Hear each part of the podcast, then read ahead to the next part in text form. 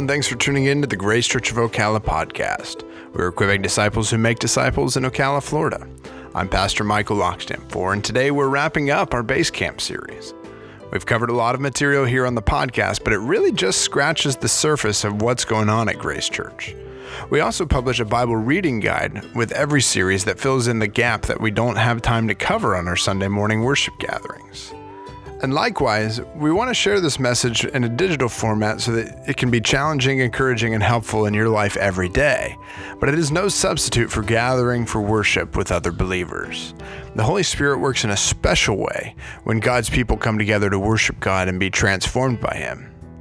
And the whole point of this sermon is that the Holy Spirit empowers our life to follow Jesus. But we do well to remember that there are no lone rangers when it comes to following Jesus. We do it together. The gospel life is an effort we make within the community of other believers. So today, as we listen to Pastor Todd McQueen, remember that there are links to the scripture we're reading and other resources in the episode description that you might find helpful.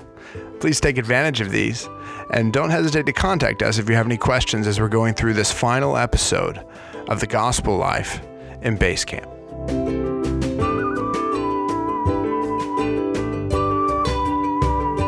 Good morning, church. I get to say that for the first time to Edmund. That's cool. Morning, Edmund. And as we get started this morning, we're finishing up this morning the last sermon in the Base Camp series, which means we start another series next week. And we'll explore a lot of thoughts again. And in the entryway is the Bible reading guide that will take you Monday through Saturday to prepare for Sunday. And once again, the pastoral team got together to come up with an entire workbook. This is so you can study the Word at home, not only study, but then to know. And then Saturday is the application day, the challenge day in this series. So it's not just enough to know God's Word, but then to do it. Pick up a study guide now so you're prepared then for the sermon series starting next Sunday. So in Romans, we will be in chapter 8. Chapter 8 of Romans.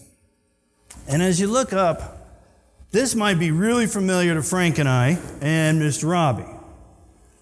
That is a mountain bike. Now, there's something pretty cool about this mountain bike. For ages past, since Mr. Harley and Davidson got together, what was the bad part about riding a bike? Is when you pedaled, nothing helped you. So I know, we'll put an internal combustion on that thing and we'll go from a bicycle to a motor bicycle. Now, what's different about what you see out there, which to the untrained eye just looks like a normal mountain bike? But it's not. That is zoomed in on what you see on the down tube right here. Guess what that bad boy is? It's designed by Yamaha. There's no gas in it, but there's a whole bunch of electricity. So the cool part of the engineering of this particular bike is what you see out there. There in here is smart stuff. When you pedal, it recognizes how much you pedal and then kind of matches you. So if you went to the store and bought the bike and you sat on it and you looked for the throttle, it wouldn't be there. There's all kinds of bikes you can buy that have like mopeds or kind of, well, you had to remember those back in the day. Yeah, the millennials never seen them things. We had to pedal them bad boys to get them started, and the one that didn't start, you got your friend to pedal. But this thing, if you go to the store and buy it, you bring it home, and you're like, wow, look at that. It's got a battery in it. So you get it, and you go out on the trail, and you're going to ride it around the neighborhood, so you get on it, and you just sit there. It's not going to do anything for you.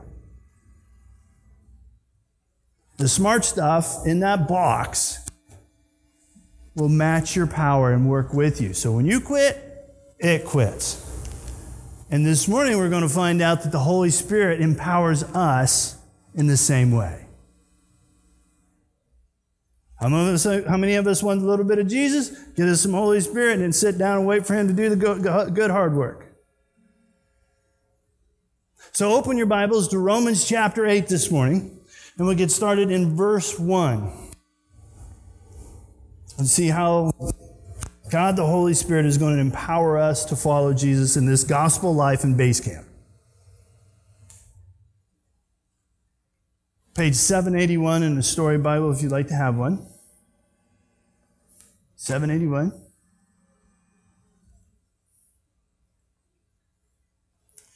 Starting in verse 1. There is therefore now no condemnation for those who are in Christ Jesus. Stop there. There is therefore now, in your Bible reading guide that you've gone through for Romans and you'll pick up next week, every time we read something in Scripture that says therefore, you ask, why is the therefore there? Well, let me answer that question. It's Romans chapter 6 and 7. Therefore, there is now no condemnation in Christ. What's the therefore there for? For the past Tuesdays, we have studied sin in base camp, because we're going to live together in base camp, working out our faith in Jesus Christ with other people. Romans 6 was all about, what if I sin on purpose? What if it's easier to ask for forgiveness than it is permission? Is that okay? And Paul's answer in verse 2 was, no, absolutely not. Do not abuse God's grace. Then last week in Romans 7, we dealt with sin when we sin unintentionally. Sin will happen in base camp. People are people still. You will sin until you meet Jesus face to face. Does that give us license to go ahead and sin against people on purpose? Then say, sorry, Ross, will you just please forgive me? I did that on purpose, but it was okay, right? That's Romans 6. Romans 7 is, man, I've been trying to be nice to Ross forever, and I still sinned against him. God, help me. I desire to do what is right, but not the ability to carry it out.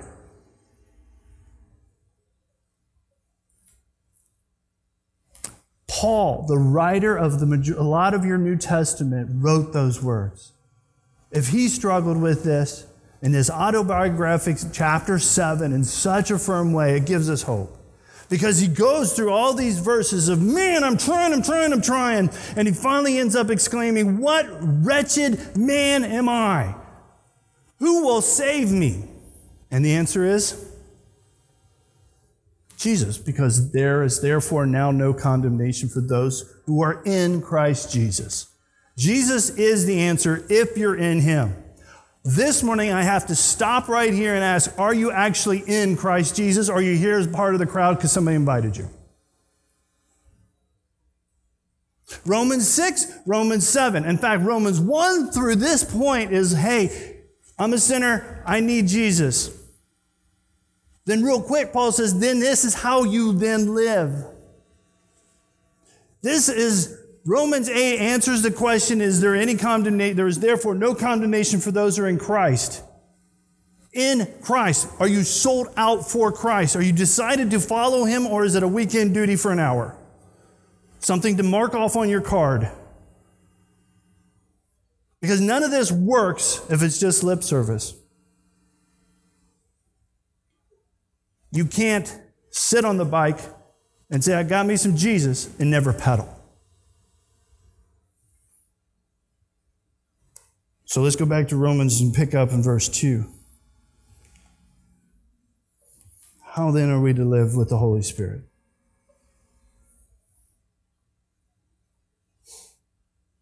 There is therefore now no condemnation for those who are in Christ Jesus, for the law of the Spirit of life has set you free in Christ Jesus from the law of sin and death.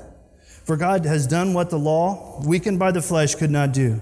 By sending His own Son in the likeness of sinful flesh and for sin, He condemned sin in the flesh, in order that the righteous requirement of the law might be fulfilled in us, who walk not according to the flesh, but according to the Spirit. For those who live according to the flesh set their minds on things of the flesh, but those who live according to the Spirit set their minds on the things of the Spirit. For to set the mind on the flesh is death, but to set the mind on the Spirit is life and peace. For the mind that is set on the flesh is hostile to God, for it does not submit to God's law. Indeed, it cannot. Those who are in the flesh cannot please God. Freedom. Following the Holy Spirit is their freedom. For the law of the Spirit has set you free. The Holy Spirit has set you free from the law. See there in verse 2 where it says, "For the law of the Spirit has set you free in Christ Jesus for the law of sin and death." The law, see where it says sin and death there in your Bible? That is the Hebrew law that says when you sin, something has to die. Leslie, or Gail, if you sinned last week, that means today you should have brought a lamb. Yeah, I confess sin, I did that. Well, then where's your lamb? Well, Jesus on the cross has set you free from that law of sin and death. That would be a horrible service, wouldn't it, Ross? Here comes Ross with the pickup truck with all the sacrifices for the sin. Then you know there was specific sacrifices for specific sin. So there's Frank and I sitting out front watching the pickup trucks coming in. Well, we know what Robbie did last week. He's got 2 doves. Oh my goodness, Pastor Michael's got a bull in the back of his truck. Oh, you imagine Facebook exploding on Sunday mornings then? But you imagine worshiping God the Father on a Saturday, because you're at the synagogue and the temple and watching all these sin sacrifices come in. How crazy would it be if I confess my sin against Jesse and I got to bring that in for Miss Sue to see? We love this idea now that I can just deal with sin individually and not have to nobody else know about it.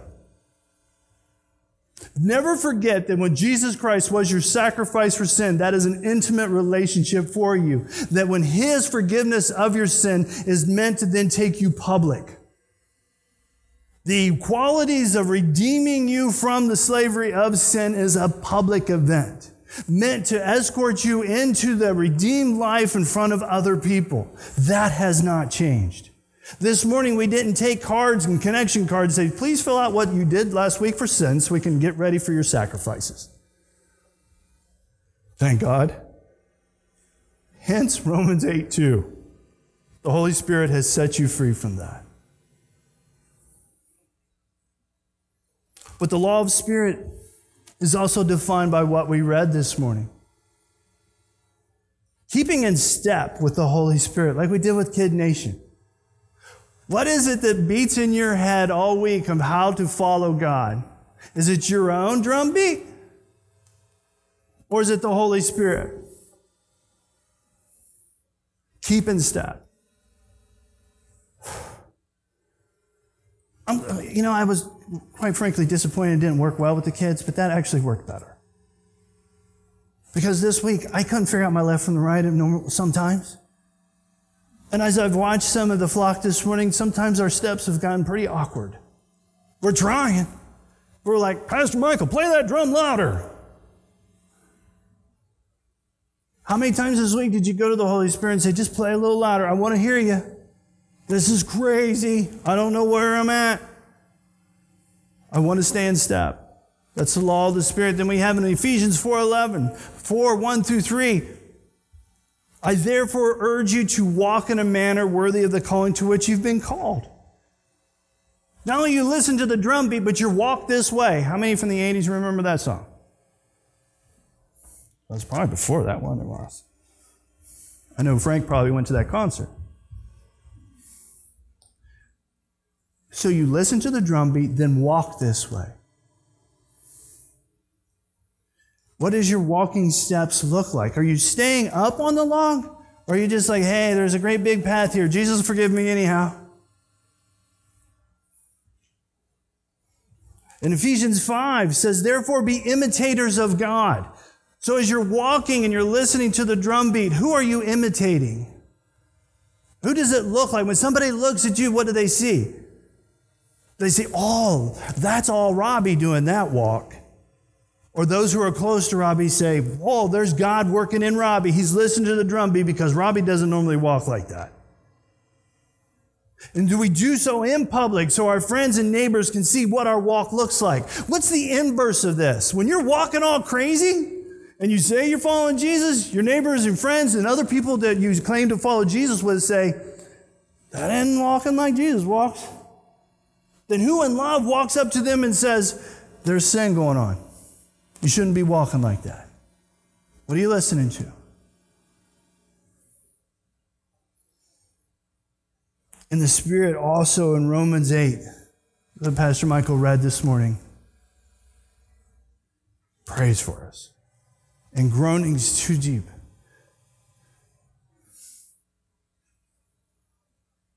The Holy Spirit helps us in our weakness, for we do not know how to pray as we ought. What is this verse saying?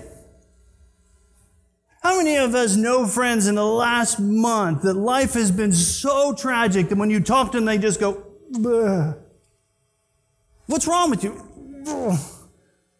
Then when you're by yourself and you're praying to God, you're like, I can't handle it, just bleh.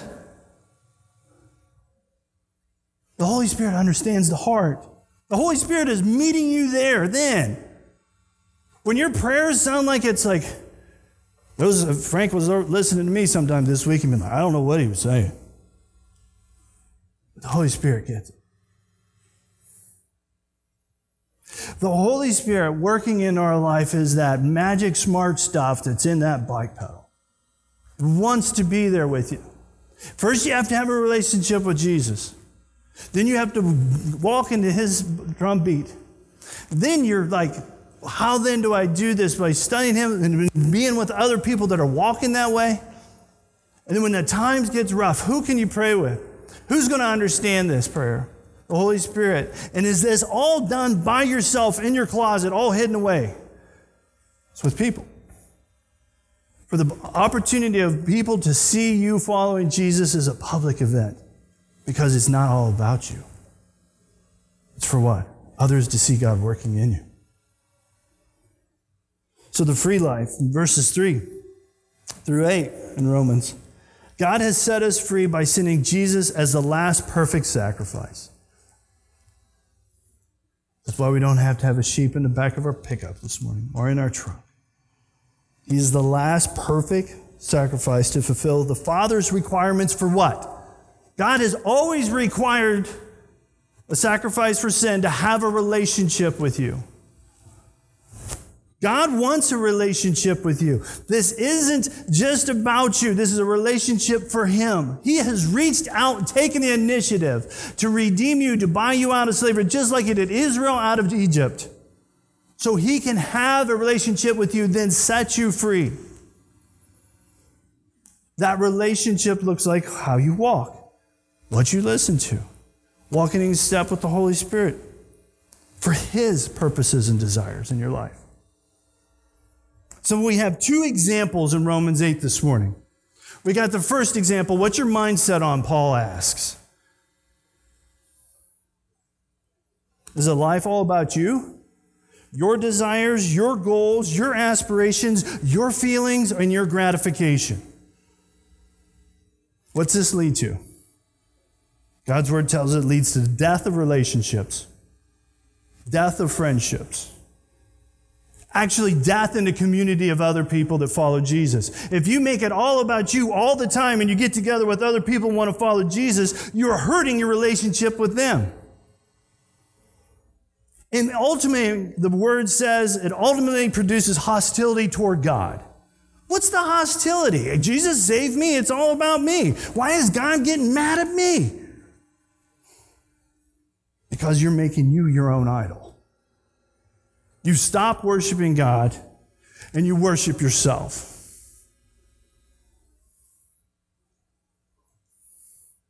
You fail to continue to submit to God, to listen to the Holy Spirit, listen for the how to walk, listen to that drum beat, and you listen to yourself. You put yourself out front and foremost. And what does God hate the most? If you start in Genesis and go all the way to Malachi, you shall have no other gods. And we are professional Americans in making ourselves our own God. My goodness, what's good for you? Just feel good. You only live once. And unfortunately, I hear I have been suspect to these very thoughts this week. What's in it for me? I didn't sign up for all this. Or we can have the life for the Holy Spirit, where our mind is submitted to God and the Holy Spirit. This is where it comes out in your marriage, in the home, on the job, and in your community. This comes with struggle and conflict. This isn't going to be easy. When your mind is submitted to God, it doesn't mean everything works out and the path is smooth ahead of you. But in these trials is when God can give you, the Word says here in Romans 8, peace. Pastor Ryan talked about this morning in Bible Fellowship. How in the world can you have peace when things are crazy? God knows me. He loves me and He can handle my situation. Do I submit to Him? Now here's the test. You've listened to me this morning and said, probably, which is what I do when I listen to a lot of sermons, that really fits blah, blah. You can fill in the blank. He's talking about selfishness, and I'm thinking about that person. Rarely about myself. So this morning, take this test. If you're talking with someone this week, and the I pronoun comes out all the time, who are you talking about? This is simple English grammar. I sit down with Ross, and I talk to Ross, and I'm like, hey, you're not going to believe what happened to me this week. I feel like this. I'm like this. And I say I 400 times, and we're sitting at coffee. Who am I talking about, Ross? Yourself. How many people have run across a whole lot of I people lately? Young. People love talking about themselves. Now listen to me well. Develop a relationship enough with people. What I'm saying is give somebody else the authority to listen to your conversation. Because we are terrible at self-identification. We love to present ourselves, and that's why Facebook is so awesome. We can edit what we like, put it up online, and we can make ourselves look good. But when you're in a conversation with somebody else this week, when you're in life with someone else this week, when you get done with a period of time, say, hey, was that all about you or about me? Allow them to answer that. Because the progression of spiritual maturity starts with I. I need Jesus. I have a problem with sin. Then it starts working to we. What are we going to do to interact with the world around us? Then it matures into you. It's about you. You understand where I'm going with this? Can you follow me in the pronouns? I people, we people, you. Now granted, there are times when you need a little I. People are suffering in a hard time. Yeah. I watched Frank do an amazing job this week. He was there for somebody.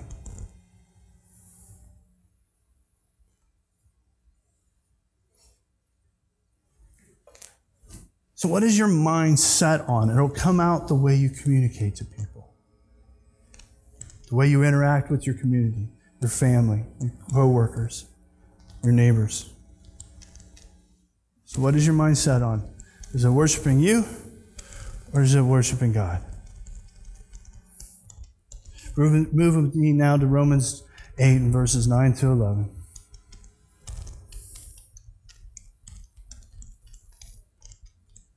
You, however, are not in the flesh, but in the Spirit, if in fact the Spirit of God dwells in you. Anyone who does not have the Spirit of Christ does not belong to Him.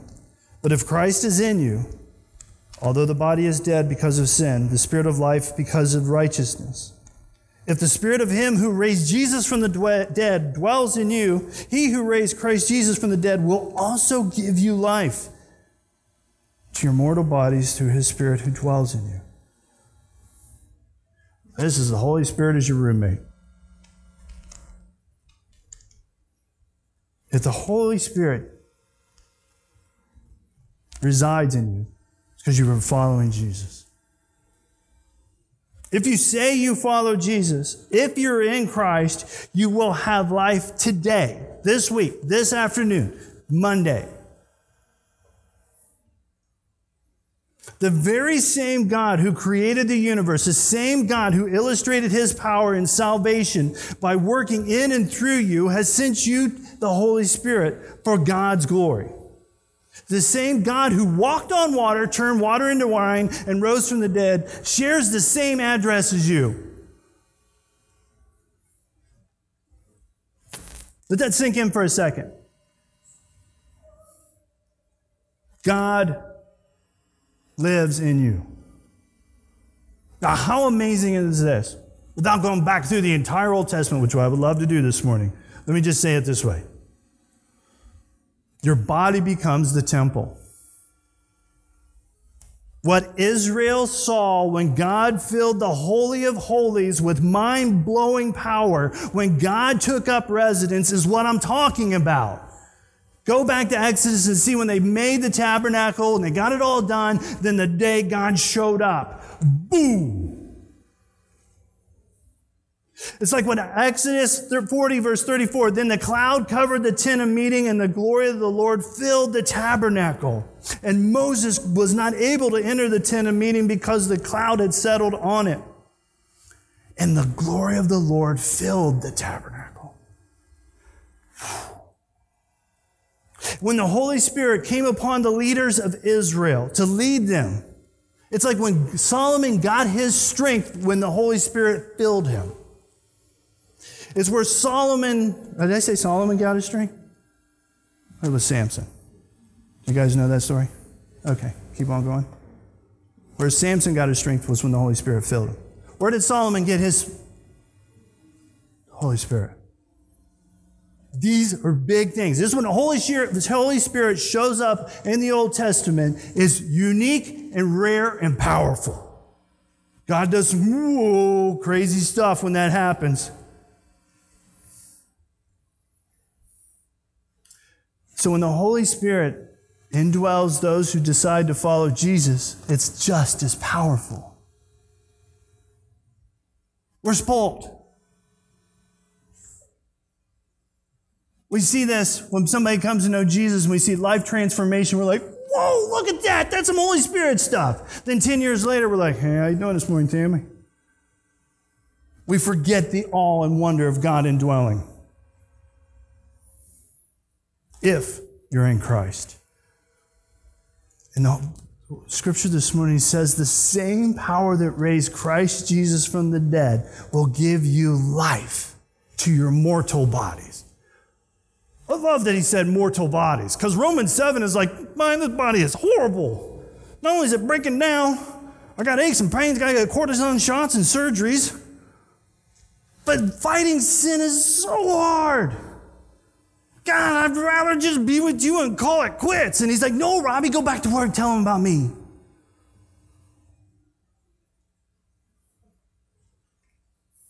The active agent in following God is the Holy Spirit. That's the power to your pedals.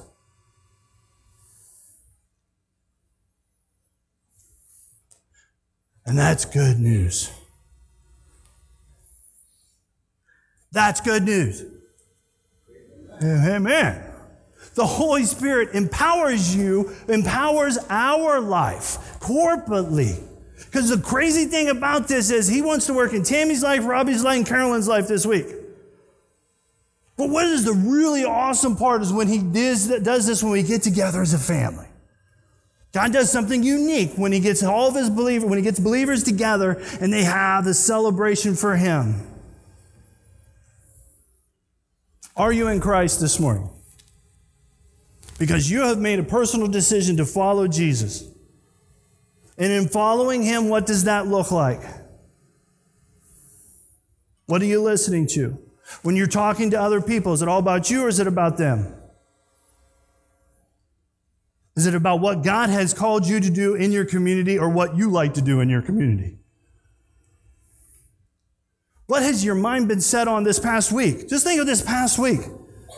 Miss Jessie, I can't believe it would be anything other than raising the little dinky Edmund. And everything going on. What has your mind been set on?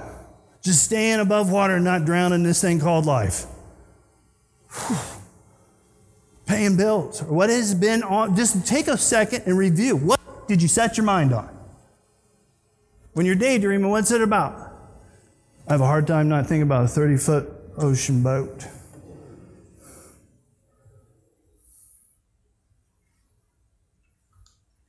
What did your walk with Jesus look like last week then?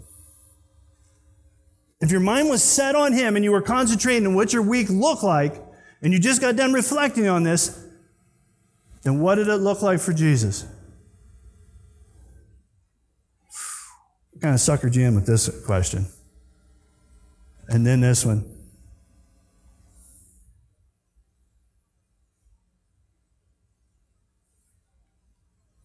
What is the Holy Spirit leading you to do next week now? Last week's over with. It's done. Take what you've studied in Romans, living in base camp with what it means to live out your faith with other people. Because the good news is Jesus loves you. And how did He illustrate that love? His death, burial, resurrection, and promised return. Then how do we live? Romans 6, 7, and 8. What is the Holy Spirit, because you've studied this and you interacted with the local body for this time, leading you to do this week? Take your connection card and write that down. And the local church, when you find out what it is from the other people, cheerlead them. Come alongside them. Because remember, it's not about you. Let's pray.